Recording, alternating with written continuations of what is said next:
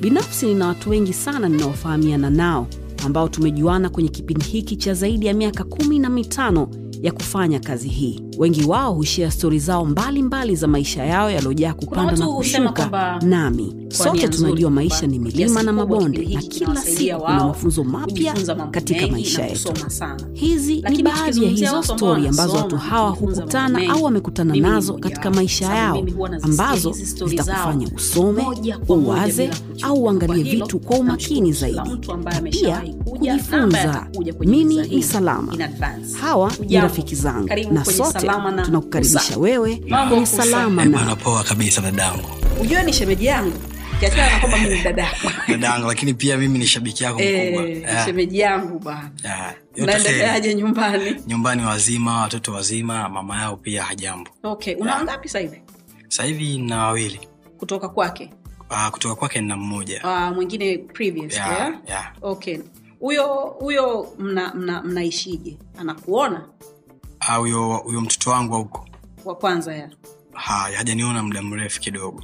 Hmm. ila ni kwa sababu ambazo ziko nje ya uwezo wangu na ziko ndani pia uwezo wangu lakini naepusha baadhi ya vitu okay. kwake na kwangu pia. Hmm. Yeah.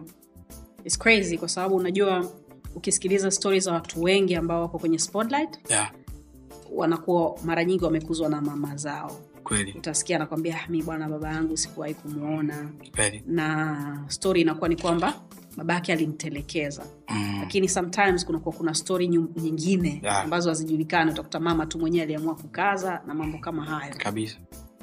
Unadhani utafika wakati wa wewe kuweza kumwona kwa vile ambavyo unataka kumwona ya itafika wakati na mi naamini sana katika muda.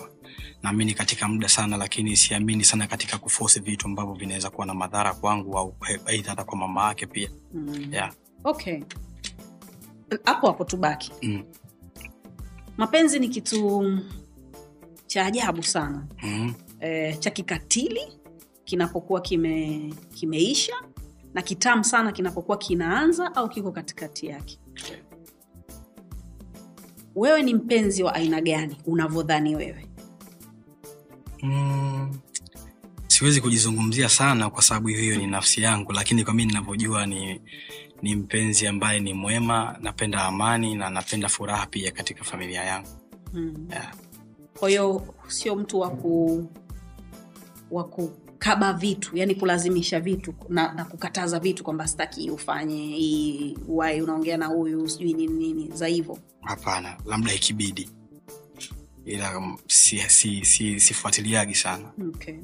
unaitwa nani wewe mimi naitwa salmin ismail hoza salmin ismail hoza. Yeah. watu wa tanga watu wa tanga yani mtu wa tanga kijijini kabisa huko. Wapi? Kunaitwa bumbuli. Bumbuli. Wilaya ya rushoto eh, ndio. Yeah. kwa januari kwa huko januari makamba. Wa, wa, wazazi wako walikuwa ni watu wa aina gani? Mm, wazazi wangu sikufanikiwa kuishi nao muda mrefu sana lakini baba wangu na mama wangu ni watu ambao wamegombana lakini sijai kujua wamegombana wamegombania nini. Mapenzi. Ya na ni watu ambao sikuwa hata kujua chanzo cha kugombana kwao lakini wameshatangulia? Hapana babangu yupo anaishi daa mbagala. Okay. mama yangu anaishi bumbuli bado. Lakini nilifanikiwa kukaa muda mrefu sana na mama yangu lakini baada ya kukua mama hakunionyesha ubaya wa babangu. So babangu ni rafiki yangu mama ni rafiki yake ni rafiki yangu pia. Yeah. mko wangapi kwenu? Upande wa mamangu tuko watano upande wa babangu tuko nane. Okay. Kwa hiyo wote pamoja? Wote pamoja. Ah, kwa mama sasa ni upande wake kwa sababu nimezaliwa na ndugu kutoka kwa mama lakini baba tofauti. Na kwa baba yangu pia babangu wanawake watatu. Ukiacha mama yangu ambaye amemwacha ni mke watatu so sasa hivi ana wake wawili. Okay. yeah. Ni mtu wa aina gani? Ah, baba yangu si, siwezi kumwelezea sana lakini na nampenda kwa sababu ni baba ambaye sijai kumwona akiwa na upendeleo hasa kwa watoto wake wala hata kwa mama yangu pia ni mtu ambaye nikikaa naye anaonyesha kama anampenda sana mama yangu. Akikaa na watoto wengine ataonyesha kama anampenda mama yao. Kwa hiyo mi namwona ni baba bora kwa upande wangu. Na mama yako ni mtu wa aina gani? Mama yangu naye ni mama naweza nikasema mama yangu ni shujaa sana kwa sababu ni mama ambaye ametulea katika kipindi kigumu sana.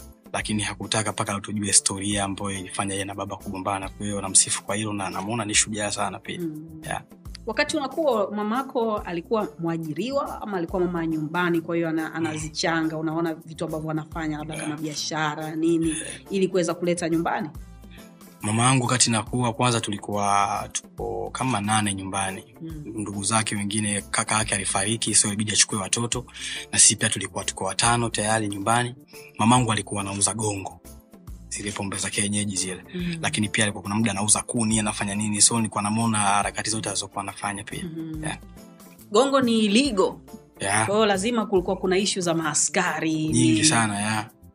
ilikuwa ni shida ilikuwa kuna siku nilishai kurudi shule niko njiani nafika naona mapolisi ndo napanda nda kumkamata mama alafu mi najua mama anapofichia pombe mm. kwao nikawahi kuchukua kidumu kile nikakimbia nacho msituni lakini mama alikamatwa pia so nilikuwa naona hivyo vitu kwa muda mrefu sana na vilikuwa vinanifunza pia na vilikuwa vinaniumiza kwa kiasi chake. Mm. pole asante That's sana life yeah. so uh, sasa nyumbani ikoje kila mtu anakuangalia wewe we ndo unapambania goli au kuna Mm. watu wengine pia wanafanya baadhi ya vitu ili kupeleka nyumbani Ah, wengine wapo japokuwa mimi ni namba moja mama angu mwenyewe ananitaga baba kwa hiyo Mm. nafurahi pia kwa hilo na namshukuru mwenyezi mungu si haba yeah.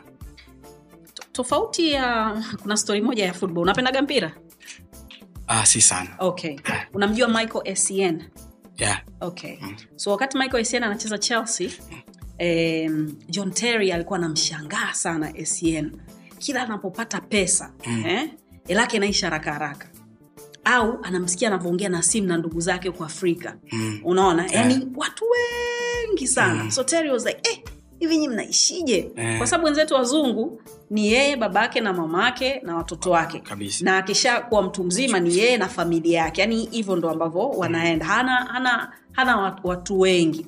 Kwa hiyo hata hela yao huwa inakaa. Unadhani pengine kwa kiasi fulani na sisi inabidi tufike huko ama hayo hayatuhusu. Yani tulivyo ni kwamba lazima tuende wote kwa pamoja. Ah, kutokana na mazingira siwezi kuzungumzia wengine la kwa upande wangu hilo alinihusu sana hilo swala la kuhifadhi hela kwa sababu najua nilipotoka pia. Na kuna watu ambao unajua kabisa watajisaidia ila kuna watu unajua kabisa huyu bila kusaidiwa hawezi kufika sehemu.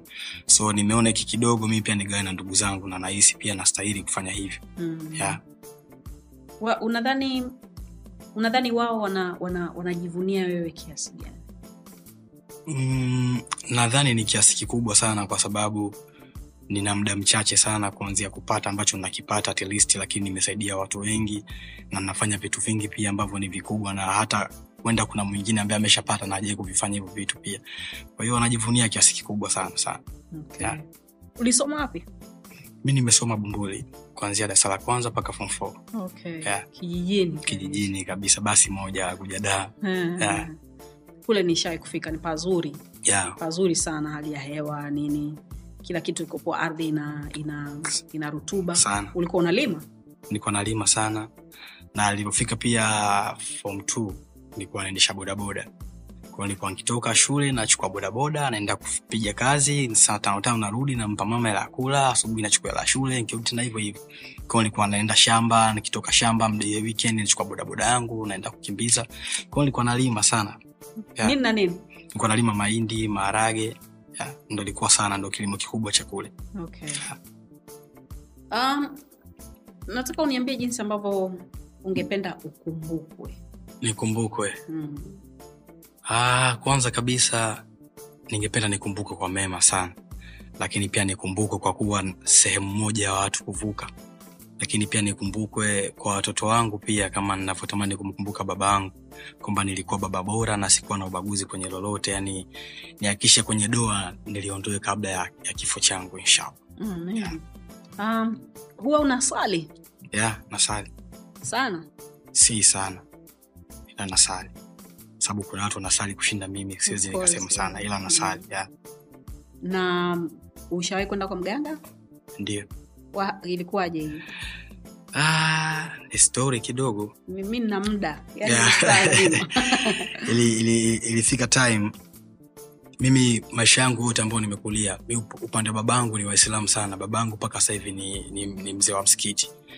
So walikuwa ni watu wa dini sana alafu mimi nilikuwa nilivyokuwa mdogo nilikuwa napelekwa kwa masharifu kwa nilikuwa naenda kule naombewa dua. Imani yetu si kwa masharifu ni watu ambao yani ni zaidi hata waganga. Kwao ukishaenda huko unaamini kwamba hamna chochote kinaweza kutokea kibaya ama kizuri. Ila kwenye kukua kuna changamoto kuna maisha pia tunakutana na watu aina nyingi. Ilifikia time nilikutana na mpenzi wangu niseme ex wangu nyuma. Nimekutana naye mi mda huo sijai kwenda kwa mganga yoyote sijai kufanya chochote kuhusiana na mganga. Ila kulikuwa na matatizo yanatokea mpaka naona yani hau yani inakuwa vipi mwenzako anaweza kaamka usiku tu nakwambia mi nataka kujiua Yaani mi najisikia vibaya sijui nani na nini mi nimerogwa. So mimi naamini kwamba hivyo vitu vipo hata kama mimi sifanyi lakini hivyo vitu vipo. So kama vipo na, naamua kushirikisha ambao ni watu wazima ni kwa sababu huyo mwenzangu nilikuwa na future naye pia. So nikaona mm, kama vitu vipo hebu nipige na simu pia nyumbani niulizie. Nilimpigiaga mama yangu simu nikamwambia na mtu moja mbili tatu. Akanaambia "Oh, wapenzi wenu wasanii mi kabisa kusikia so hakutaka kuingia kwenye swala hilo lakini nilichomwomba kwa sababu huyo mwenzangu alikuwa na vitu vingi siwezi kuvisema vingine lakini kulikuwa na vitu vingi vinamsumbua. Vingine ni vya kibinadamu vya maisha vingine ni vya kwake mwenyewe kama kijana. So nilikuwa nafikiria nikajua labda huenda ni ile hali ya kutumia vitu kwa wakati mrefu. So na- napataje chansi ya kumfanya vitu asivitumie. Nikaona nikimpeleka nyumbani akiwa na mama awezi kufanya chochote. So hata nikipata time ya kukaa naye hata mwezi mmoja tu akiwa na mamangu nikaisi naweza kumsaidia huku nikiwa naangaikia au mengine kwao nilimwomba mama nikamwambia bwana nataka kuja na mtu wangu nyumbani. Kwao nachokiomba kwako mimi ni ruhusa tu ya kuja naye hapo na najua itakuwa bado iko nje ya heshima kwa sababu sijamuua sijafanya nini nisaidie kwa hilo. So mamangu alikubali akanaambia sawa njooni kwa sababu nyie ni watoto wangu mi siwezi kukataa watoto so njoo. Bumbuli nikamtia mwenzangu baibui lile mpaka nyumbani tukala basi mpaka nyumbani so kufika kule kweli maisha alichenji kwa sababu tukawa tunaamka tunaenda shamba tukirudi uko na mama kwa hiyo masigara manini vitu vingine vikawa hauwezi kuipata kwa wakati huo. So akabadilika mwenzangu akawa poa lakini bado yuko na ile swala kwamba bwana mi kuna watu watakuwa wanafanya hivi kina fulani sijui nani na nini. Alafu hiyo time ni time ambao mi kwa shaamua kuwa naye kwamba tufanye maisha na nini. So kuna mzee wangu mmoja anaitwa mzee sengenge yuko huko huko. Mm. nikamfuata ni mzee wangu ambaye nakaganae kijiweni tunapiga stori yani hivyo ni mzee ambaye mzee kijana kwao nikamfata nikamwelezea bwana kuna mwenzangu yuko hivi na hivi mbili na tatu hapa hivi na hivi na hivi. Kaambia kweli au watu wapo na hivyo vitu vipo so tunaweza kwenda sehemu mi nikawasaidia. Fika nikamshauri mwenzangu bwana nimeambiwa na hivi na hivi lakini ilikuwa ni kwa nia njema kwamba kama akikwamuka kwenye ile huenda mambo yakawapoa pia. Kwa hiyo hiyo ndo siku ya kwanza nakumbuka kesho yake nilienda kwa mganga. Ilikuwaje huko? Wazee wa kuagua Ah, bwana, noma noma hiyo. Hiyo nilipigwa mpaka chale na kuvuka wow. kawambia kwamba mambo ataenda vizuri na nini. So ilikuwa ni moja ya imani tu ambao nilihisi kwamba ah, huenda ikawa nipoa na mwenzangu kaamini hivyo. Mm. na mi nikaambiwa sasa kama mwenzio anatibiwa inabidi nawe utibiwe kwa sababu huwezi ukawa umeharibikiwa afu mwenzio washawekwa safi. Mm. kwa siku hiyo ndo mara ya kwanza niliaguliwa nakumbuka na ulitiwa chale nawe kwa hiyo Eh, nazo hazijafika mpaka leo. Kwa hiyo hiyo ndo siku ya kwanza nakumbuka kwenda kwa mganga. Okay. Yeah. mimi wakati nakuwa uh, nilikuwa kwenye mazingira kama hayo yani Eh. E, nyumba ambayo watu wana, wanafanya hivyo vitu Eh. kwa hiyo nilikuwa nikiwaona wenzangu wana chale hivi nilikuwa na mind sana mbona mi sina chale Eh. unajua lakini namshukuru mwenyezi mungu alinilinda kwa Yeah, hilo kukupata. Hilo, ah, Eh, mi nilifanikiwa kuipata Um, hizo stori zipo kwenye industry pia yeah, Yeah. sana sio ya kwenu tu hata mpira utasikia bwana jamaa akampiga nyundo yule achezi kila Yeah. akiingia akiguswa tu kaumia. Kweli. mtu anajitoaje kwenye imani kama hizo? Yani anaweza akafanya nini ili hiyo imani itoke? Ehe kwa Ah. sababu it, it, it drives you crazy unaona? Yaani unaweza ukaona unaonaji ukachanganyikiwa? Hiyo imani nahisi ni kwanza ni kitu kigumu sana kwa sababu kitu kinachoitwa imani kukitoa kwa mtu ni kitu kigumu sana lakini naamini mwenyezi mungu anaweza kila kitu. Mi ni mtu ambaye ishafika time pia nikuwa na- nafikiria hivyo vitu vipo yani kwamba ah, nami nitaenda kwa waganga nitaenda sijui wapi nami nikaroge lakini ilifika time baba yangu aliniambia imani yani hata huyo mganga ambao naenda kuroga ni imani tu kwa hiyo ukimwamini tu kwamba atanisaidia ndio maana labda mambo anaenda hivi lakini imani tu. So cha kufanya ya amini katika dua amini kwamba katika baba yako na mama yako. Mimi nimefika muda hata labda kutoa nyimbo kufanya chochote. Lazima nihakikishe nimepata chochote nimtumie baba kidogo ila fly, nimtumie mama kidogo nitoe kwa yatima niende nikaombe dua. Kwa hiyo ishakuwa ndo imani yangu kwa hiyo hiyo imani. Kwa hiyo ukitaka hiyo imani itoke lazima upate kitu cha mbadala ambacho kinaweza kuitoa hiyo imani pia. Mm. Yeah. Crazy. Um, siku yako inakuwa iko vipi kikawaida siku yangu. Aa, siku yangu waga hai, haifanani kila siku. Mm. lakini napenda sana kujikeep busy. Yani kwanzia naamka asubuhi ni nakisha na kitu cha kufanya ni mazoezi. Kitoka mazoezini huaga napenda sana kurekodi kwa sababu naamini mziki uko ndani yangu. So ilifikia hatua mpaka nikapata vifaa vyangu na nini. Kwa muda mwingi natumia kurekodi pia. Nyumbani? Ya nyumbani na vitu vingi nafanya kwa siku ya. Okay. wakati unakuwa ulikuwa unapenda sports nilikuwa mi nilikuwa goalkeeper na nilikuwa napenda sana mziki yeah. watu wa nyumbani kwenu washajua saizi kwa hiyo ambao Ah. ulikuwa uko, nao labda maskani wakati wa pikipiki au ambao uko washajua wananipenda sana washajua na wengi wao naongea nao pia yeah, wengi wao naongea nao pia okay. Yeah. That's nice mjini kuna kuna watu ambao tukija tunakutana nao yeah. Ambao wengine wanakuwa marafiki zetu Yeah. eh, lakini wengine inakuwa watu tu ambao tunawajua kwamba huyu ni fulani fulani wengine wanataka kuwa karibu na wewe kwa sababu una, una jina Mm. au una, una, una kitu yeah. ukiwa unatafuta rafiki kama wewe yeah. au ukikutana na mtu kipi huwa unakiangalia kwanza Ah, kwanza namshukuru mwenyezi mungu mi sasa hivi sina marafiki na nahisi kwa muda huu sihitaji pia ila na watu wa karibu ambao nimewafanya kama ndugu zangu sababu mimi nimekulia maisha ya mtaani sana. Nshaka buguni malapa kule ombaomba kule shikukana na mapusha mapusha. Sijui nikuwa nimekulia maisha fulani ambayo namshukuru mwenyezi mungu amenijenga sana kunifundisha. Marafiki wengi wakubwa ni marafiki ambao wanakuja katika wakati fulani lakini kuna wakati pia hawapo. Hapo kati mi nishikuwa na chumba kimoja nikawa nakaa na watu saba lakini kodi ikiisha umwone hata mtu mmoja. Kwao nika, haina haja kuwa marafiki nabidi nitengeneze watu wangu ambao hawa ni ndugu zangu na nitadumu nao pia na mpaka sasa hivi hao watu ni- niko nao ndo mmoja ni fotografa wangu mwingine ni direkta wangu na tunaendelea maisha naendelea tumebaki kuwa ndugu. Kwa hiyo swala la marafiki mimi kusema kweli sina marafiki. Yeah. wapi hiyo ya chumba kimoja tu saba kama waindi hiyo ilikuwa nitonyama pale kwa limaua pale. Nakumbuka ndo mara yangu ya kwanza nimeenda kupanga. Alafu jue huku town tumekuja watu wengi wengi alafu mwingine umesoma naye huyu ni rafiki yako imetokea hivi. Kwa mi nilikuwa na ile roho ya kwamba da sita tukikaa pamoja tukipata tutakula tutakunywa kweli fika time kama mwaka mzima chumba kimoja tunakaa watu saba tunalala pamoja yani uki- ukiingia asubuhi usiku kama ujawasha taa unaweza ukamkanyaga mtu. Kwa hiyo maisha yamenijenga pia kwamba si maisha mazuri pia sana na inabidi uishi na watu kutokana na kipindi pia. Mwenye nyumba aliku, alikuwa analijua hilo swala? Alikuwa analijua ila ilifika time alivumilia tu alituachia alafu nyumba yenyewe ilikuwa hivyo hivyo. Mm. yeah. vipi ulifika town? Okay. Mi town nilifika baada ya ujue ndoto ya, ya kule kijijini. Ndoto ya kwanza unafikia kwamba nikimaliza shule nataka niende mjini nikatafute maisha. Ni ndoto yetu kubwa kwamba yani mi nikimaliza shule niende daa hiyo nilivyomaliza shule nakumbuka nilikuwa nishajichanga nia zangu za bodaboda na nini. Mimi upande wa babangu wana uwezo sana walikuwa na uwezo sana.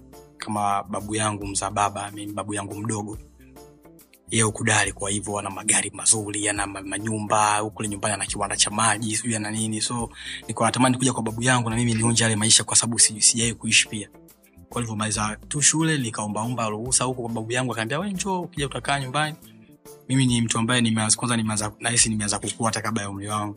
Sababu nilikuwa nishazoea kumsaidia mama yangu hata nikaendesha bodaboda.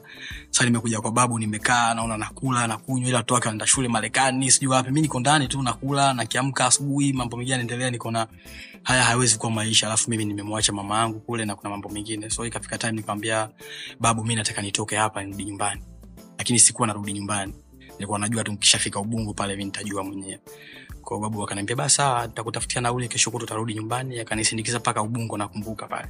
Kufika ubungo babu akaondoka mi nikashuka kwenye basi nikala begi langu nikaenda Mbulati huko nilivyoenda Mbulati, nilikuwa na washikaji zangu ni washikaji wa mtaa tu ambao nilikuwa nimefahamiana nao na nilikuwa na kisimu changu. Kwao nikaanza kuishi nao pale wakawa wananipeleka studio na nini. Maisha yakaanzia kule kwao Nikawa nikifika mimi nimekufika hapo kwa dar es salaam ndo nyumbani kwenu nikifika usiku umefika nalala. Nikifika kwa kinaaba usiku umefika nalala. Kwa hiyo akawa ndo maisha yangu yakuanzia hapo. Yeah. Um, kwa hiyo muziki ulianza baada ya we mwenyewe kujilazimisha kwamba sitaki kukaa kwa babu yangu nataka nianze mitikasi yangu sindio ya, ya mi ni kuhangaikia mziki. Mi mziki nimeanza muda kuanzia mdogo niko shule nyumbani wakija watu wa ccm napandishwa naimba nafanya nini. Kwao nimeanza muda yani mimi fika time niko darasa la nne naingia la tano niliandika nyimbo ya shule afu watu wakaimba shule nzima. Kwahiyo ya wallahi tena. Kwao nilianza muda sana. Nice. walikulipa? Mm, hapana. Bado mpaka leo wanaimba hivi? Ah, itakuwa wanaimba. Yani wanaimba watakuwa wanaimba. Hata walimu wangu pia wananicheki sana nini wananiambia ni moja ya kumbukumbu kubwa sana kwenye maisha yao na nini. Kwa hiyo wanaimba mpaka leo. Ah, that's nice. Nabidi Yeah. copyright mwanangu. Yeah, inshallah. yani lazima. Yeah. okay. Nimejua ni, ni- ni- ni- ni- na nimesikia pia kwamba wewe ni mwandishi mzuri sana. Ah, nani ulishawai kumwandikia before ambaye labda sisi hatujui? Ah, wetu wengi kina benpo nandi na alikiba Ah, wengi wengi shashiki hadi kwenye nyimbo za wasanii wengi wakubwa lakini ndo hivyo hakutaka ifahamike na i think haikuwa haki yangu pia kwa sababu nilikubali mwenyewe. Hata nikiongea leo itakuwa kinyume pia cha sheria kwa sababu tulielewana hivyo. Yeah. Why? unadhani kwa sababu gani mtu hataki kujulikana kwamba ameandikiwa? Sijui tena kipindi hicho nakumbuka na haso haso hivi nifika msanii mkubwa tu sasa hivi ni mkubwa sana. Kafika studio anaandika ngoma yake saa kuna producer akamwambia "Ah, jamaa najitahidi huyo labda angekusaidia. Nikamwandikia melody kamwambia kaambia da sasa unifanyia hata verse nikamwandikia verse nzima na nini nakumbuka nipa kama shilingi elfu hamsini. Elfu hamsini ndo hela Mm, zina- ya, zinazotokea. elfu hamsini alafu akaambia da sema tufanya kazi yani we tukaushe tu tunajua alafu kanakutana naye tunaongea vile kwamba yani ika, ika, ika haki yangu imepita hivyo lakini pia sikuwahi kufikiria sana kwa sababu ilikuwa ni funzo kwangu pia Hmm. Yeah. imekufunza nini Ah, imenifunza kwamba si kila kitu ukifanya kwa kukurupuka kwa sababu tu wewe uko chini kuna time pia inaweza ika- unaweza ukamfanyia kitu ambacho ukahisi wewe ni kidogo lakini kikadumu miaka na miaka na kikakuumiza pia mm. so hiyo ni moja ya funzo pia kwangu okay so hizi za kuambiana kwamba bwana usiseme mm. kuaga zinakuwa zina mikataba Mm, hapana hapana mimi naamini nasi mkataba wa kwanza ni makubaliano. Mali kauli yani. mali kauli nyewe mwenyewe mmeongea nini kati yenu? Kipindi kile angeongea nikambishia ingekuwa nambishia mpaka leo lakini mi mwenyewe nilimwambia sawa na sijui yeye alikuwa anarekodi katika kumbukumbu gani. Kwa hiyo niliona tu si haki yangu na haikuwa riski yangu pia. Okay. Yeah. so unakuwa uko kwenye mud gani una- unavyoandika? Ah, napenda sana kuwa katika uhalisia mi ni mtu ambaye kuna muda hata nikikaa labda nimekwazana na mama nini nimeingia studio mm. nikitaka andike ngoma mapenzi nakataa kabisa yani ninagoma nagoma so na napendaga sana kuandika katika uhalisia na nahisi ndo time ambao napata kitu kizuri zaidi Yeah.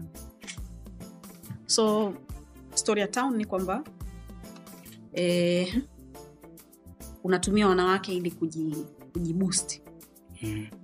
Eh, yani wapenzi wako wote ni watu ambao wanajulikana na ambao tayari walikuwa wameshajiestablish kwenye game Mm. mapenzi yako kwa, mapenzi yako kwao wao ex wako ex zako na ambaye uko naye sasa hivi yana ukweli kiasi gani Ah, hayo maneno kwanza ni ya uongo sana kwa sababu hujua mtu mwingine anaweza akaongea kwa sababu hajui ndani ya hayo maisha ya watu kuna nini pia mm. Lakini pia mapenzi yangu kwao ni makubwa ndio maana pia nimediriki hadi kuzaa nao. Lakini watu wanapoongea wanakuwa tu hawajui behind huko nyuma kuna nini na story na watu walivyopatana. Mimi kama ex wangu wa kwanza nilimpata time ambayo hata watu pia hawahitaji kumsikia. Watu walikuwa wanasema anatumia madawa ya kulevya maisha yani mi hata time ambayo napata netu tunalala chini. So sidhani kama kwa muda ule sijui angenisaidia nini lakini pia katika muda huo huo ni mtu ambaye mimi ndo nilikuwa naingia studio na kuacha kufanya kazi zangu. Nimwandikie yeye nyimbo nazichukua na kuzisambaza mpaka narudi kuwa yule ambaye anafahamika tena. Kwa hiyo nahisi watu wanapokuwa wanaongea hawafikiriagi nyuma wala kukumbuka wakati ambao mmepitia. Wanaongea tu kutokana na huo wakati ambao upo katika muda huu kwa hiyo hilo liko ni la uongo sana. Okay. yeah. so katika vitu ambavyo vinaku vinakufata nyuma sana vinakung'ata sana Eh, e, ni mahusiano yako ya zamani mm, yeah. e, yani ni kama uko jela sawa eh? Kila kila kitu kitaka kukifanya nakumbushiwa nyuma unakumbushiwa Yeah. eh. so hiyo hiyo ikoje una mipango nayo gani au ni ki- una, unajiatach vipi na kitu kama hiko Uh, cha kwanza mimi napenda sana amani na labda hata kukaa kwangu pia kimya kutokuongea kwa watu ni kwa sababu ya kuitafuta amani. Watu hawajui hata chanzo cha mimi kutokuwa na mwanangu pia kutokumuona na nini. Wanahisi tu kwamba yule baba gani bwana akamwacha mwanaye? Sidhani kama kuna baba ambaye kakamilika kiakili alafu akamkataa mwanaye tena mtoto wa kike. Mi nampenda sana ali sana sana na sijawahi pitisha siku bila kumkumbuka mwenyezi mungu shahidi. Sijawahi hata kuomba bila kuacha kumwombea yeye pia na mama yake. Ilifika time mimi kuwa natamani sana hata kwa mwezi nimwone mwanangu mara moja tu. Na ilifika time ambao mimi sina chochote lakini napata hizo laki moja laki mbili. Hata situmi message sifanyi chochote dada yake mi nachukua natuma hela kwa mama yake. Bila kuuliza kwa kujua tu kule kuna mtoto wangu na mi ni mwanaume natafuta pia. Lakini ilifika time nikamwomba mwenzangu naomba basi niwe namuona mtoto. Nimemwomba mara tano kama sio nne. Naomba niwe namuona mtoto yani vitu ambavyo najibiwa na matusi ambayo natukana mpaka napitiliza mpaka kwa upande wa mama yangu. Ujue sasa si tunakaa na watu wazima pia so sometimes lazima ujifunze kupokea busara pia. Mimi mshauri mkubwa ni baba yangu. Kwao nakaa namwelezea nifuata wenzangu mara ya kwanza kanitukana mara ya pili kanijibu hivi mara ya nne anda kuongea hadi mitandaoni mara ya tatu kafanya hivi. Akanaambia basi kwa sababu alia ni wakwenu wote ule ni mama yake pia anastahiki ya kumlea kama mama. Na kama akastahili kaona kama mda uwe hustahili kufanya chochote kwake muache ili msigombane kwa sababu mnavyogombana mnamdhalilisha mtoto na nyie pia mnajidhalilisha. Yule ni mtoto wa kike sasa wanaingia mwaka wanne bado miaka mitatu tu ambao minne iliyopita ndo mingi. Akishafikisha miaka saba hiyo ni sheria na ni haki pia kufuata haki kumwona mwanangu na kumchukua pia. Kwa hiyo nivumilie kwa huo muda mchache ambao umebaki. Nikaona ni swala la busara na haina haja ya kugombana pia. Ya, lakini mimi mapenzi yangu kwao ni makubwa sana sana. Crazy.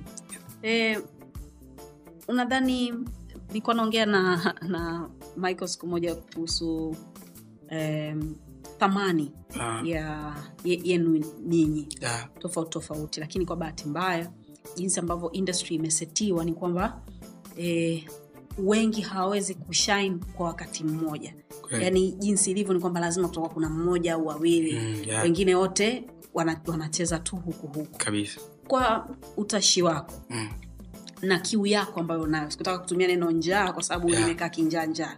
Kwa Mm. kiu yako ambayo uko nayo. Ge, eh, industry ipi ambayo ungependa wewe unaifanyia kazi? Kitu kipi ambacho ungependa kukiona kiko tofauti na ambavyo iko sasa hivi? Okay cha kwanza kabisa industry ni hii ya mziki ambao naifanya lakini kitu ambacho natamani kionekane tofauti ni mafanikio. Sisi tumeamini sana katika sijui ni watu wote au vipi lakini tumeamini katika makundi sana na kusaidiwa. Mm. yani kwamba msanii asiposaidiwa au kuvushwa sehemu hawezi kufika sehemu pia. Kitu ambacho mimi sikiamini. Mi naamini kwamba unapoonyesha mafanikio katika mziki wako kuna watu wengi wakando wanaweza kufuata na kukusaidia pia kwa hiyo cha kwanza ni mafanikio yangu katika mziki nikimaanisha kwamba kufanya mziki mzuri ambao ndo mafanikio ya kwanza lakini pia kuhakikisha huo mziki unafika hapo sehemu japokuwa sina kikubwa kama anavyofikiria wao lakini pia ni mtu ambaye natamani kupata watu wengi baada ya kufika sehemu fulani pia kwa hiyo mimi tofauti yangu na watu wengi I think kwenye mafanikio ya mziki wangu Mm. yeah. ni lately unaweza ukanijibu au ukasema sitaki kujibu hilo swali Ah, lately kumekuwa kuna kuna labels eh? mm, sio moja pengine mbili ah, ambazo wasanii wake wameamua kusema kwamba hawataki au wenyewe wamesema kwamba bwana e, saizi hatuko pamoja ha. lakini kuna ishu za za kudaiana za, ku, za kwamba haku, hakuna kuondoka kwa uzuri mm, eh? yeah. yaani hata ukisikia kwamba kuna, kuna wameondoka kwa uzuri lakini kuna stori ambazo unazisikia mtaani eh. kwamba bwana eh, iye haikuwa poa yeah. nimependa jinsi ambavyo umesema e, unaamini kwenye, kwenye, kwenye ku, ku, ku, ku, kuto kufanikiwa bila mtu kusema kwamba amekuvusha sehemu fulani yeah. mtu anaposema nilimsaidia Mm. eh? hiyo nakufanya wewe ujisikie vipi Ah, cha kwanza vibaya mi ndio maana kuna kawe napenda kuinaongeaga kui- hadi sana sana na kakaangu michael ile kusaidiana saidiana ile ni kitu mbaya sana kwa sababu huwezi kumsaidia mtu kitu ambacho pia kimekufaidisha na wewe pia. Mm. so i think uliwekeza na kufanya kazi pia. Ni sawa unavyosema nafungua duka la nguo itaanza taratibu baadaye itauza tafani huwezi kusema eti umemsaidia mtu ambaye anajua kuimba ambaye ametoa nyimbo ikahit akafanya show zaidi ya milioni ishirini na kupanda juu. Huwezi kuwa umemsaidia. Sema tu umemvusha hapo sehemu. So hiyo sio kumsaidia mtu. Mimi hiyo kauli nanikata sana. Yani kwamba nimemsaidia ndio maana akafika kule hiyo kauli nanikata sana yeah. Mm. okay um, wivu. Mm. tuanze kuzungumzia swala la kwenye mapenzi. Uh. Uh, bahati nzuri mpenzi wako ni mtu ambaye anajulikana. Mm. lazima simu yake itakuwa ina mambo mengi sana. Sana. Sana waga unaishika? Ah, kuishika. Nyuma. Shishikashika sana nyuma sema nikaona haina haja ya kushika simu yake kwa sababu kitu ambacho nakiangalia kikubwa ni heshima na niheshimu kiasi gani narudi nyumbani tunaelewana tuna familia nikaona hii simu itanivuruga hii maana iko ishaanza kunitia presha ishaanza kunitia shida Mm. na- umeachana na hiyo nimeachana hiyo story sahii Mhm. unajua ukiwa unatafuta kitu yeah, ukikipata inabidi ujue utafanyaje baada ya kukipata yeah. kwa hiyo kama wewe ulivyokuwa unashika simu Mm. Ulikuwa tayari kumwacha kwa chochote ambacho uge, uge, utakikuta. Pengine ulivyoona kwamba huko tayari ndo ukaamua kuachana na saa nyingine wivu tujue binadamu tena tumeumbwa nakuka saa nyingine ni wivu lakini ah, ukikaa ukifikiria kwa undani mi babangu ashe kuniambia hakikisha mnagombana lakini msigombane kupitia kitu ambacho hakiongei. Ah, simu ni kitu ambacho hakiongei na kina vitu vingi sana ndani yake so ah, kwa siku hata kuachana naye ilikuwa ni wivu tu nahisi na ujana pia kwa sababu huku tunakovuka pia ni darasa kwa hiyo nahisi ilikuwa ni moja ya funzo mm. Yeah. okay sasa kuna wi, swala la wivu wa maendeleo yeah. kwa industry yenu ambayo mnafanya kazi Mm. uh, unakuwa hauhit Yeah. afu labda mtu ambaye unamwandikia na anatoboa Yeah. au mshikaji wako anatoboa Yeah. au unajua kabisa kwamba huyu ana uwezo lakini yuko pale Yeah. do you get jealous Ah. Ah, yani kweli ya napataga sometimes sije nikaongea unafiki mm. sometimes naona kabisa kuna ah, kuna nafasi fulani afu kama haitumii vizuri ile nafasi kwa hiyo sometimes yes lakini si kama namchukia huyo mtu nachukia tu vile vitu vinavyoendelea hapo kati Mm. yeah. okay so unajiona wapi mwenzetu ah, mwenyezi mungu akijalia najiona mbali sana inshallah kwa sababu nishaanza kuona walau mwangaza ambao mwangaza pia nimeupata pia si kupitia mtu ni kupitia kazi ambayo naifanya Mm. kwa kwa sababu naendelea kufanya kazi kila siku naendelea kumwomba mwenyezi mungu najiona mbali sana okay. Yeah. saizi ukiwa una, unapata show kwa sababu unajua unapatapata show za Yeah. nini huko Mm. huko inakuwaje huko Ah, naenjoy Naenjoy na najivunia pia naona da nimevuka kuna sehemu kwa sababu ifikia time nilikuwa natafuta hata nipate hata show hata moja tu kwa mwezi yani hata mi basi nipate hata hela na mi nikatoe kwenye familia yangu na nini ila nilikuwa nakosa ila sasa hivi weekend moja napiga show mbili yani hivyo kwa hiyo namshukuru mwenyezi mungu na ikiwa uko waga namwomba sana mwenyezi mungu hii hali isikate pia Yeah. yeah. ndo presha inapokuja Mm. pia kwa sababu eh, sio kila mtu au sio kila saa utaweza kuandika hit song. Yeah. si unajua? So wakati unaandika hicho unakuwa nacho kwenye kwenye mawazo yako. Yeah, nawaza na, na sana. Ndio maana hata hapo nyuma hata kabla ya kuitoa iwishi kutoa sijui nini nilikuwa ni mtu ambaye mi na nyimbo takriban hata mia ndani lakini kia nkimsikiza mtu anaambia hii noma hii noma. Kwa sababu nafanya hivyo kurekodi muda mrefu kwa sababu najua itafika time sitaweza kurekodi kama ambavyo narekodi sasa hivi. Itafika time sitaweza kuandika kama ambavyo naandika sasa hivi. Kwao nimeona niwekeze pia katika hilo kwa sababu umziki na ujua yeah. mm. so hizo mia unadhani kuna hata hamsini hapo? Mm, zipo. Vizuri kabisa. Yaani na unajisikiaje ukiwa unaaminia ngoma alafu mtu akwambie au itoke iwe imepelea tu? Ah, najisikia vibaya najisikia vibaya sana kwa sababu unakuaga nimepanga kabisa malengo mbala ngoma ikitoka hii. Alafu waga ngoma ambazo unaziamini mwenyewe saa nyingine inakuwa sio hit. Mara nyingi mara nyingi zinakuwa tu ni ngoma nzuri tu lakini ngoma ambazo tu unasema tu hebu hii nitoe hii ndio inakuwaga noma.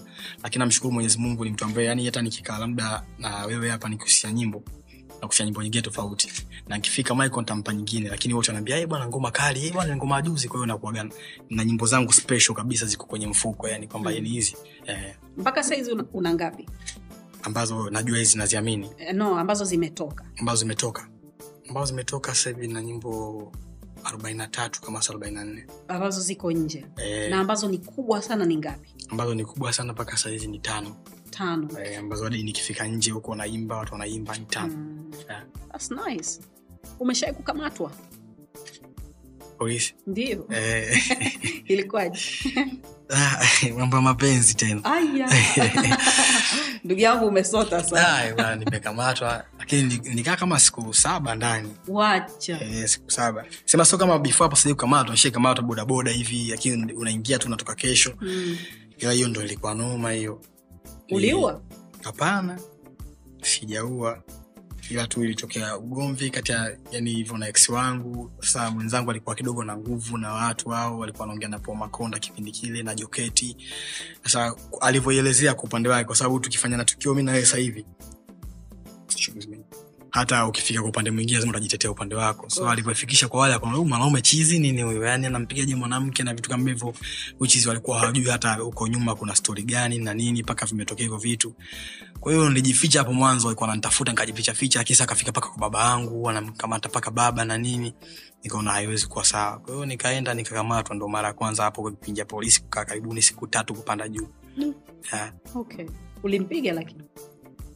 Ah, sikumpiga lakini nahisi nilimgusa okay. kwa sababu ningedhamiria kumpiga ningempiga na ningemuumiza pia lakini tu ni, ni binadamu ilikuwa na hasira na siku, hata si haikuwa hivyo ambavyo imehadisiwa lakini ilitokea kibinadamu na hata nifika hadi mahakamani kwa hiyo nilikubali vyote na nilijua nimefanyika hivyo ni kijana na hasira na nini lakini haikufikia hatua kwamba nimempiga. Ilikuwa ni kawaida sana familia kama anavyogombana watu wengine tu ndani. Lakini ilinipelekea huko na namshukuru mwenyezi mungu nimejifunza pia. Mm. Yeah. so kutoka kwa, kwa, jina, kwa jina ambalo wazazi wako walikuita mpaka kujiita kusa hii ilitoka wapi? Kusa ni jina la babu yangu mza babangu kabisa. Na babangu kabla yangu alikuwa ashazaa watoto wawili tayari lakini hajai kumpa mtoto yoyote jina la baba yake. So Okay. mi mda ambao nilikuwa nazaliwa babu yangu ndo alikuwa nakufa alafu aliniambia aliniona mara moja tu. So alivyoniona akaambia huyu ndo kusa sasa huyu so kuanzia hapo nikaanza kuitwa kusa japo jina la kusa limepingwa sana. Mm. yani ishai kuja hadi redio moja kubwa hapa kati na haso sasa hapo. Nimeenda redio nimefika pale kuna jamaa nataka nisaidia ntonee zile akafika kaambia huyu umsaidie cha kwanza mwambie badilishe jina. Na hilo jina awezi kutoboa nalo kabisa. Kwa hiyo jina la babu yangu kabisa na nalipenda sana kutoka moyoni. Mm. yeah. alikuwa mtu aina gani babu yako kama ulipewa stori zake? Yeah, alipewa stori zake. Babu yangu kwanza alikuwa ni mtu ambaye anapenda sana watu. Lakini katika familia yao na kule kijijini ndo alikuwa ni mtu wa kwanza kufanikiwa yani. Yani kuendesha gari na nini. Kwa hiyo alikuwa mzee fulani hivi nasikia msafi sana kwa hiyo waga kuna vitu vingi na nahadisiwaga waga na mzee wangu lakini viko ndani ya familia sana. Na vinafanya nizidi kumpenda sana huyo mtu na kulipenda hilo jina pia. Nice. Yeah. so una, una chochote ambacho umerithi ukiachana na kuhaso na kwamba unaelekea una, una, kutoboa Eh, kama ambavyo al- al- alikuwa? Uh, mimi nahisi kwake nimerisi busara, busara tu kwa sababu kuna kuna tukio moja lilitokea na nilijiona nina busara sana. Mm. ilikuwa time ilikuwa naishi pale buguruni marapa pale so nilikuwa tu nakaa kuna sehemu panaitwa dago masela anajua nikisema dago ni sehemu ambapo pale wanakaa tu wauni wanalala hapo hapo. Sema hiyo sehemu nilipelekwa na mshikaji wangu so yule mwenye dago ni, ni ndugu yake. Komika pale nalala afu kawa kama ndugu zangu kwa akitoka hivi ananiacha biashara zake namsaidia kuuza na nini. Akirudi vile ananitia elfu moja elfu mbili. Ile ilifika time sasa kama siku kama saa nane usiku hivi. Nakumbuka diamond alikuwa anafanya vizuri sana alafu wale watoto wa kule ni mashabiki wa alikiba sana. Kwa kuna ubishani kati ya diamond na alikiba mi nikanika upande wa diamond. Sasa da huyu alikiba anafanya poa sana lakini diamond anakuja vizuri. Bwana nilipigwa siku hiyo. Yani je- saa usiku amenishika anatoka na matusi mama yangu. We mbwa tu nakwambia unatoka humu ndani leo diamond nani? Yani unajua fujo mpaka lakini uwezi amini nilikaa nikamwambia "Ah, sorry bwana kwa sababu nilikuwa sina pa kwenda. Alafu nikalala pale pale uwezi amini tena. Nikaamka asubuhi lakini ndo siku hiyo ilinifanya nikaondoka na niliondoka nimeanza kufanikiwa fanikiwa hivi napatapata viela. Nienda mpaka kule dago tena nikafika nikanunua mbuzi tukakaa tukalala pale pale tukala. Kwa hiyo hicho kitu na, na, naona ni busara kubwa sana kwa upande wangu Eh, nazibu anaijua hiyo stori ah, ajai kuijua. Hmm. Ah, ni rafiki yako? Ah, ni kakangu nakutana naye tunapiga stori tunasalimiana vizuri yeah. tuseme leo akisema nataka kusain Yeah. wcd utasema ndio? Utasema hapana e, kwa sababu mimi hapa na kuanzia naanza mziki wangu na ndoto zangu sana yani natamani sana kuwa na mi ni mmoja wa watu ambaye nitawashika watu na kuwasaidia na katika future zangu pia natamani siku moja kuwa namba moja so nasibu ni namba moja akinichukua mi siwezi kuwa namba moja tena nitakuwa namba mbili namba tatu kushuka chini na mpango wangu ni kuwa na kitu changu pia ndio maana niko sasa hivi ni mchanga bado lakini na winning music na nini na nini Mm. kwa hiyo sita- nitasema hapana Okay. yeah. so lately kulikuwa kuna story kwenye mitandao ya kijamii kuhusu Qatar Yeah. ambayo mwenyewe uliamua kuiweka wazi Yeah. Kama hautojali nilikuwa nataka unielezee. Kitu gani hasa kilitokea? Okay. Kwanza kabisa nilidhurumiwa Ah, lakini pia nimejifunza imekuwa ni moja ya shule na niliongea maksudi mtandaoni si kwamba nipate pesa au chochote ila ni kwa ambao hata wako pembeni au wana, wanatarajia kufika huko pia Mm. waone kwamba hivi vitu si vya kuchukulia poa poa pia. Ilifika time kuna dada moja naitwa raya anafahamiana kina mama nono na kina mama alinitafuta kwa ajili ya show katal tukaelewana bei na kila kitu. Tukazozana zozana sana lakini end of the day huku familia nono sijui kina maimatha bana twende twende. Tukaingia mkataba. Baada hapo mkataba wetu ulipita ulikuwa ni tarehe kumi na moja mwezi wa tisa. Na plani zangu za kufanya hiyo- kazi ilikuwa haina malipo makubwa. Lakini ilikuwa naachia ip yangu tarehe kumi na nane mwezi wa tisa. Ko nikasema nikienda kule katal alafu nikiambia watu enda kuachia ip yangu niko katal na nini na elonji nikiwa kule na nini itaongeza ukubwa pia katika katika game yangu. Mm. kwao nikaongea nao tukapanga nikaambia hata pesa ambayo naipata pia ya show yangu nitawekeza pia huko sijui tuchukue yachi sijui nini tufanye pati huko. Nilimshikisha mpaka pia hicho kitu. Lakini tarehe ikafika wale watu hawakufanya vile vitu na mkataba ukawa umepita pia. Kwa hiyo mkataba wetu ukawa umeishia hapo sikufanikiwa kwenda. Wakarudi tena kwamba wanaomba ile advance ambayo wametoa ndo waongezee nikafanya show nyingine nikawambia hilo haliwezekani kwa sababu mkataba wa nyuma ushapita na sisi tushamalizana kwa hali hiyo. Wakaleta undugundugu sana bwana kuna moja mbili tatu vimetokea so si hatuna hela kubwa tuna kiasi kadhaa. Nikaona wale ni binadamu dada anatafuta na familia mi natafuta pia na nikienda pia kule kwangu ni kitu kikubwa kwa sababu sijai kwenda pia. Kwao tukaelewana kwa mkataba mwingine mi nilikuwa niko zanzibar na shuti kwao nikawambia mi siwezi kutoka daa kuja kata lazima nitoke zanzibar nije huko kwenu. So kama itawezekana nifanyiwe tiketi ya hivyo. Akaambia basi poa tushakata tiketi za kwenda na kurudi tayari utatokea zanzibar lakini muda wa kurudi utarudi daa nikaambia basi haina shida. Imefika kama saa kumi na mbili jioni dada akaniambia bana tiketi ya zanzibar hamna. Kumbe wamekata tiketi ya daa na ndege ni ya saa ngapi? Ni ya kesho saa tano asubuhi. Kwa inabidi ache kushuti kule nitoke zanzibar nije niandishe safari niende kule. Nikafika show yao ilikuwa ni tarehe tatu mwezi huu hapa ikafika tarehe tatu ikasifika muda wa show tumefikia mazingira hayakuwa mazuri sana. So hiyo kitu nikawa na complain kwa sababu hatukuelewana hivyo kwenye mkataba tuelewana vitu vingine kabisa. Ila muda wa show umefika akaja mjamaa moja tobeka ni mtu wa kule kule lakini mtanzania kwao ni kigoma. Akaambia mwanangu kuwa makini kwa sababu kukaja jemelodi kasumbuliwa kaitwa shida kaja Harmonize ndo kafanya paka fujo kwenye paka udada simu kaja jamaa wa Kenya ndio sijui Moe David imekuwa shida. Kwa hiyo kuwa makini sana na hela yako na kuhusu show pia huko muda wa show kafika nikapigiwa simu watu wamejaa kule inabidi niende nikamwambia hela yangu hela pia hawana ya kunipa kunimalizia hela yangu nataka nika perform nishuke ndo nipewe hela. Na ile kitu kwenye mkataba wangu mimi haiwezi haikai sawa. Kwa hiyo naweza nikaenda afu akaambia tushakupa hela si mkataba unasema hivyo? Kwa hiyo sikwenda kwenye ile show yao. Ikafika bado kama dakika arobaini klabu ifungwe. Ndo akaniletea hela bwana hela yako hii hapa tundo kaperform nikafika tu wamejaa kweli tukaperform vizuri show ikafanyika baada hapo wakanichukua kunipeleka kwenye apartment nyingine sio pale nilipofikia yani sehemu fulani ki apartment cha kawaida. Nikaambia vipi? Akaambia si tushamaliza na show kwa hiyo subiri tiketi zako urudi. Bila hapa kumetokea mpromota wengine wana show kesho. Sasa mimi kuwa nimeenda kutafuta kwa unavyoona swala linaloingiliana na pesa pia afu mimi nahitaji hiyo hela nafanya kwa moyo mmoja. Nikamwambia basi sawa lakini hatuna mkataba.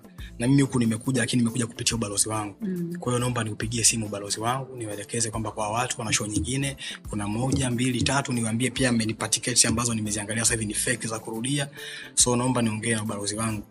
Nikaongea na mamangu moja nitoa Jasmine yuko kule. Yeye ni nahisi nahisi akitoka balozi wa Tanzania kule anakuja huyo mama. Mm. kwao nikamwelezea akaniambia huyo Raya ambaye anakupa hiyo show hapa ubalozini ana kesi sita kwa hiyo kuwa makini akupe hela yako akupe tiketi za kurudia kwa sababu kupewa tiketi fake sio wa kwanza washapewa wenzio kibao. Hakikisha nakupa tiketi tutumie si tuhakikishe wakupe hiyo hela yako ya show ya kesho alafu tufanye hiyo show. Sasa baada ya hapo ambacho walikuwa wanajitetea nao wao kumbe kabla mimi kufika Qatar walikuwa washaandaa show kwenye klabu ambao wameandaa kesho yake. Kwao washakata tiketi za watu washachukua hela, alafu wakaambia mimi nina dharura kwenye mkataba wa nyuma ule. Mm. kwao anachokuwa nakifanya mimi mama kaniambia wewe cha kufanya hiyo klabu ishapewa kesi yake. Kwa sababu kuna mashabiki zako na kuna watu wako. Nenda kasafishe chukua hiyo pesa chukua na ticket mambo mengine endelee nikaambia saa kesho tukaandikishana vizuri.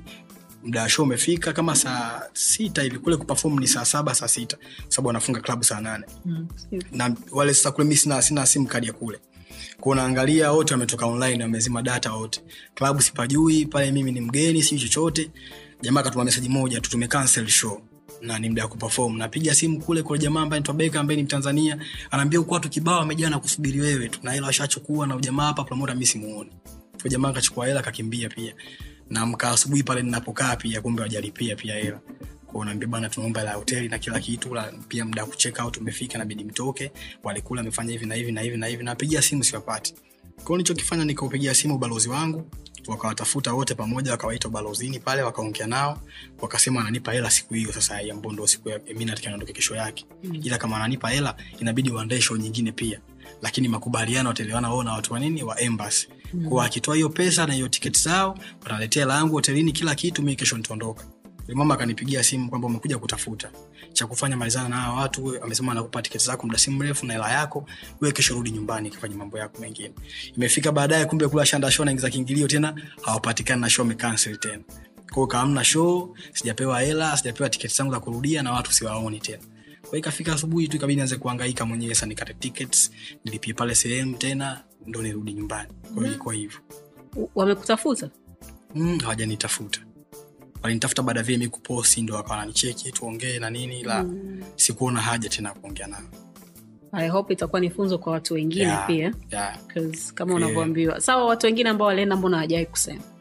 Ah, sijajua sasa muda status lakini ni chati na kakaangu Harmonize na aliniambia dada noma sana huyo kanizingua sana.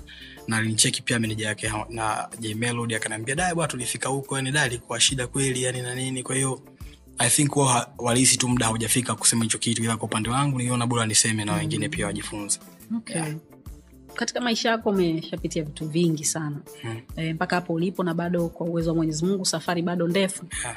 lakini kama kungekuwa kuna kitu ambacho ungetaka kukibadilisha kwenye maisha yako au ungependa kukibadilisha kuna kuna kuna kitu kama hiko au wewe ni wale wa ah, ndo maisha yani whatever happen happened na kilikuwa kimepangwa Yeah, kimepangwa mimi nikisema nikibadilisha nisingejifunza pia. Huenda ingenitokea dili kubwa huko shakuwa mkubwa zaidi ya hivi afu ndo nikafanyia matukio haya. Kwa hiyo kwa kipindi hiki nimejifunza pia na nahisi imetokea kwa sababu. Kwa hata ikitokea kitu kingine kikubwa nitajipanga vizuri nitakuwa na wanasheria nitakuwa na nini. Nimeniongezea kitu pia. Mm. yeah. kitu gani cha kishamba umeshawai kufanya mpaka ukasema kwamba kweli ni ushamba Ah, jemi msambaa kwao vitu vya kishamba vingi kweli Ah, bana kwenda sehemu moja si kumbe ilikuwa ni baa. Sasa mi nimeitwa tu nikaongea na mtu. Nikafika nikavua viatu nikaingia vya viatu. Nimepika mpaka ndani. Amu watu wote wamevaa viatu? Pale sehemu ni baa. Sa alivyoniambia ingia ndani kwa huku. Mi nikajua sa ni pazuri afu je nimetoka kijijini. Kwa hiyo ah, una pazuri panazulia nini. Kwao mi nikavua viatu nje kabisa huko nikaingia peku nafika ndani nakuta watu wamevaa viatu. Hiyo kitu ilimtia haya sana lakini i think vingine ni vya kawaida tu. So kabla tujamaliza yeah. Eh, inabidi tuwazungumzie wapopo kidogo. Wapopo. Eh, uh, kwa nigeria ina, ina, ina, inaonekana kabisa inajulikana it's a fact kwamba wako wengi Sana. na kila sehemu duniani ambayo utaenda hata ukienda ukraine utawakuta. Kabisa. India ndo usiseme. China huko pia wapo na wanaongea yeah, kichina kabisa. Yaani hatari. Ndo kabisa. Yes. Na hata kwenye hizi eh, sehemu ambazo nyinyi mara nyingi huwa mnazitumia kwa ajili ya kupeleka mziki wenu Eh. na, na huko pia wapo wengi sana yeah. so ukiachana na kwamba wa, wa, wako wengi mm. na wana, wana, wanabebana Mm. unadhani wao kama wao ni kitu gani ambacho wanafanya tofauti na sisi tunatakiwa tujifunze nini kutoka Yeah. kwao yeah. bwana cha kwanza wale watu wako serious sana na mziki wao yaani sijui wanaishi na mziki sijui niseme vipi lakini hata ukimwona underground wa nigeria katoa nyimbo na hit. Hata ukiangalia video yake utaona tu ni tofauti na video zetu. Hata ukiangalia mziki ambao ukaufanya yani watu ambao mara nyingi huaga hawajaribu wao wanafanya. Lakini pia wakiwa wanafanya i think hawafikirii katika nchi yao tu. Wanafikiria sana katika yani kwa ukubwa sana sisi sasa hivi tumerizika kwamba nyimbo ikihiti hapa kiawishi changu kimehiti vizuri nkifanya show mbili tatu napata riski naona safi. Kesho nafanya nyimbo aina hiyo pia. Mm. na hata ambao pia wameshtuka ni wachache. Na hata kushtuka kwao sidhani kama wameshtuka katika njia sahihi. Sababu wameshtuka lakini pia baada ya kufanya vitu ambavyo vitupeleke na sisi tunawaiga wao kiasi kwamba wanaonekana bado wao ni walimu wetu. Mm. ila wanigeria wana umoja sana na uh, ametuwini sana katika swala la kupendana yani akikaa Wizkid akikaa na ruga hapa yani unaona kabisa mbona kawaida tu amekaa kawaida lakini leo akikaa tu hata mario na diamond na huyu mario ule diamond huyu hivi kwa hiyo kuna hicho kitu lakini wao wako serious na kazi zao na wanajua wanachokifanya zaidi mm. kuna sehemu wametushinda okay. yeah. so hili swala la sisi kuwaiga unalijua kusa Mm, ya? yeah, sana na wakati unafanya ya kwako unakuwa unalo hilo kwenye akili yako yeah. Tunawaiga sana. Na sasa ambacho kimetokea kikubwa wasanii wetu wakubwa ambao ndo tunawategemea ndo wanawaiga sana wapo. Yani kuna mi jua sisi tunafuatilia mziki kwa mtu kuna mda ukasikia nyimbo ambaye ni shabiki asijui lakini mi naona eh, mbona hii kama nyimbo ya fulani tu hivi? Mbona mpaka mziki? Kwa hiyo wale kule wanavyosikia vile pia sijui kama inatuenzia si picha nzuri nadhani watakuwa na tudharau. Sana kiasi chake. Asante. Asante, okay. yeah. nakutakia kila la heri katika kazi zako eh, katika familia yako. Amshua hawa watoto wawili sio sio mwisho sindio ah, kabisa. Kama bob male sana. Aminia sana. So kila la heri. Okay so huyo ndo mwenyewe umemsikia bwana kusa jina la babu yake. Ilo kanirithi na babu yake alikuwa noma sana msafi na mambo yake yalikuwa mazuri. Hopefully na yeye itakuwa hivyo hivyo na zaidi pengine. Kwa niaba ya kusa na kila mtu mundani tunakushukuru kwa kutuangalia na kutusikiliza. Take care.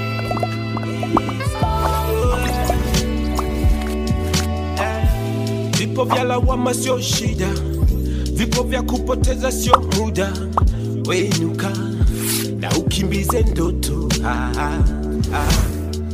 kupatia ina maana hukosei kiburi kinafanya tujongei tunaamka wapya kila day. Yeah, yeah, yeah, yeah. slow ila kufika unawai. Chozi na mfuta na cry. Tukipenda na mungu anafurahi. Yeah. yeah. mimi sihitaji kucomplain. Sihitaji kucomplain. Mungu ana bless is okay